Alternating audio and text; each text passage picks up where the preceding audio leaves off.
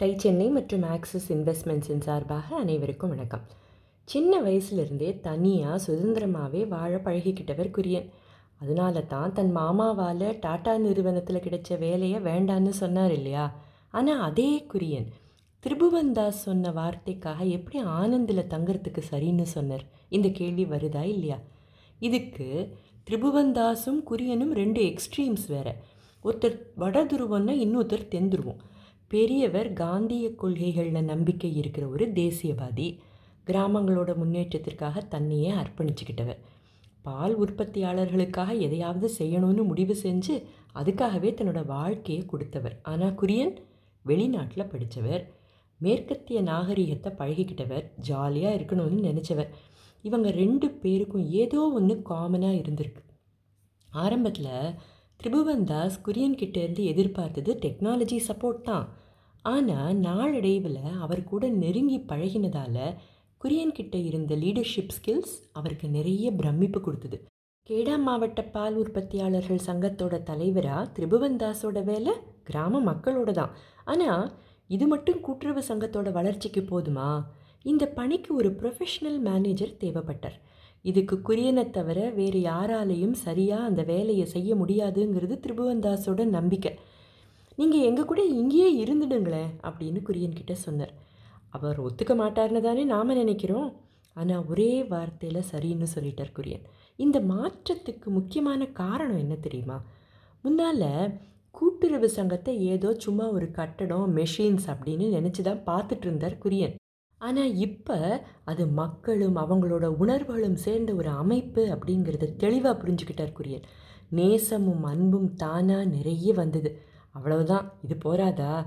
ஆயிரத்தி தொள்ளாயிரத்தி ஐம்பதில் ஏப்ரல் மாதம் ஒன்றாம் தேதி கேடா மாவட்டத்தோட பால் உற்பத்தியாளர் சங்கத்தோட முழு நேர ஊழியராக ஒரு மேனேஜராக சேர்ந்தார். பால் உற்பத்தியாளர்கள் தான் தன்னோட நிஜமான முதலாளிகள்னு அவருக்கு நல்லாவே புரிஞ்சுது. ஸோ அவர்களுக்காகவே தன்னோட வாழ்க்கை இருக்கணும் அப்படின்னு உறுதியாக நம்பினார். பெரிய பெரிய நிறுவனங்கள்லேருந்து நிறைய வேலைவாய்ப்புகள் வந்துக்கிட்டே தான் இருந்தது. ஆனால் அவர் தான் முடிவெடுத்துட்டாரே. அதுக்கப்புறம் அவர் மனசில் எந்த விதமான சஞ்சலமும் இல்லை. இதனால தான் பெரிய பதவி அதிக சம்பளம் எல்லாத்தையும் அவரால் ரொம்ப ஈஸியாக வேண்டான்னு சொல்ல முடிஞ்சுது. இங்கே அவருக்கு சம்பளம் குறைவு தான் அதாவது அவரோட பர்பஸ் என்னன்னு புரிஞ்சதும் அவருக்கு அவ்வளவு தெளிவு.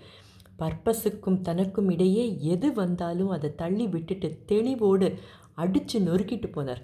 ஒவ்வொரு ஆண்டும் நூறு சதவிகித வளர்ச்சி. கூட்டுறவு சங்கங்களோட எண்ணிக்கை டபுள் ஆகிக்கிட்டே இருந்தது. இப்படி வளர்ந்தா தனியாக எப்படி சமாளிக்கிறது? அவரோட ஃப்ரெண்டு தலாயா தான் இருக்காரே. வந்து உதவி செய்கிறீங்களான்னு கேட்டார். என்ன சம்பளம் என்ன வேலை? இதெல்லாம் அவரும் கேட்கல இவரும் சொல்லலை டக்குன்னு கிளம்பி வந்துட்டார். அசிஸ்டண்ட் மேனேஜராக அவரும் வேலைக்கு சேர்ந்தார். டெக்னாலஜி ஆப்ரேஷன்ஸ் எல்லாத்தையும் அவர்கிட்ட ஒப்படைச்சிட்டு வளர்ச்சிக்கான பணிகளை கவனிக்க தொடங்கினார் குரியன். பால்சன் நிறுவனத்தை ஒட்டு மொத்தமாக ஒதுக்கி தள்ளிட்டு பிஎம்எஸ்ஸுக்கு தேவையான அத்தனை பாலையும் இவங்க தான் சப்ளை செய்ய தொடங்கினாங்க. இந்திய அரசும் கூட்டுறவு சங்கங்களுக்கு நிறைய ஆதரவு கொடுத்தாங்க. ஸோ குரியனுக்கு நிறைய நம்பிக்கையும் தெம்பும் இது கொடுத்தது. கிராமவாசிகளுக்காக நிறைய கேட்டு வாங்கினர். இப்படி கிடைச்சதை அவரோ திரிபுவன்தாஸோ தங்களோட பாக்கெட்டில் போட்டுக்கல. அவங்களுக்கு இன்னும் என்ன செய்யலாம் அப்படிங்கிறது தான் அவரோட எண்ணம். பால் உற்பத்தியாளர்களுக்கு மாடுகள் தானே ஆதாரம். அவற்றுக்கு திடீர்னு ஏதாவது நோய் வந்துட்டா வைத்தியம் பார்க்க உள்ளூரில் ஒரு டாக்டர் கூட இருக்க மாட்டாங்க. அப்படியே விட்டால் மாட்டோட உடல்நிலை கெட்டு போகும். அது கறக்கரோட பாலோட தரமும் குறையும் இல்லையா? ஸோ மொபைல் ஹாஸ்பிட்டல் ஒன்று உருவாக்கினார் குரியன். இதுக்காக ஸ்பெஷல் வெட்டரினரி டாக்டர்ஸ் ஊர் ஊராக போய் மாடுகளோட உடல் நலத்தை பரிசோதித்து வேண்டிய மருந்துகள் நோய் தவிர்க்கிறதுக்கான முன்னேற்பாடுகள் எல்லாத்தையும் செஞ்சார். நிறைய பால் கறக்கணும்னா எந்த மாதிரியான தீவனம் கொடுக்கணும் எதை தவிர்க்கணும் கறக்கும்போது ஃபாலோ செய்ய வேண்டிய ஹைஜீன் இப்படி எல்லா விஷயங்களையும் சொல்லி கொடுத்தது இவர் நடத்தின அந்த கூட்டுறவு சங்கம். இதை விட இன்னொரு விஷயம் வேறு. செயற்கை முறையில் மாடுகளை கருத்தரிக்க செய்ய ஏற்பாடுகளும் செஞ்சாங்க. பால்சன் கொடிகட்டி பறந்துட்டு இருந்தப்போ ஒரு லிட்டர் பால் ரெண்டு ரூபாய்க்கு விற்கப்பட்டிருந்தது. ஆனால் கிராம மக்களுக்கு கிடைச்சது ரெண்டு அணா தான். குரியன் தலைமையில் இது எல்லாம் தலைகீழாக மாறி ஒரு சிறிய பகுதி சங்கத்தோட வளர்ச்சிக்கும் எதிர்கால பணிகளுக்கும் ஒதுக்கப்பட்டது. அது போக மிச்ச பணம் முழுவதும் பால் உற்பத்தியாளர்களுக்கு நேராக போய் சேர்ந்தது. திரிபுவன்தாஸோட வழிகாட்டுதல் குரியனோட வேகம் ஒழுங்கு இவைதான் கேடா மாவட்ட கூட்டுறவு சங்கங்களோட பலங்கள். தனக்கு தெரியாத ஒன்றை அதில் எக்ஸ்பர்டீஸ் இருக்கிற ஒருத்தர்கிட்ட ஒப்படைக்கிறதுக்கு திரிபுவன்தாஸ் தயங்கவே இல்லை. குரியனும் தன்னோட பதவியை துஷ்பிரயோகம் செய்யவே இல்லை.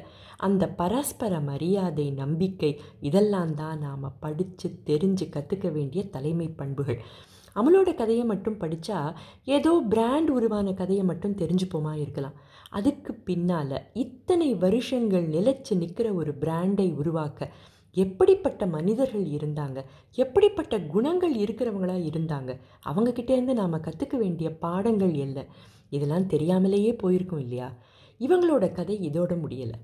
பெருசாக ஆக ஆக பிரச்சனைகள் வரத்தானே செய்யும்.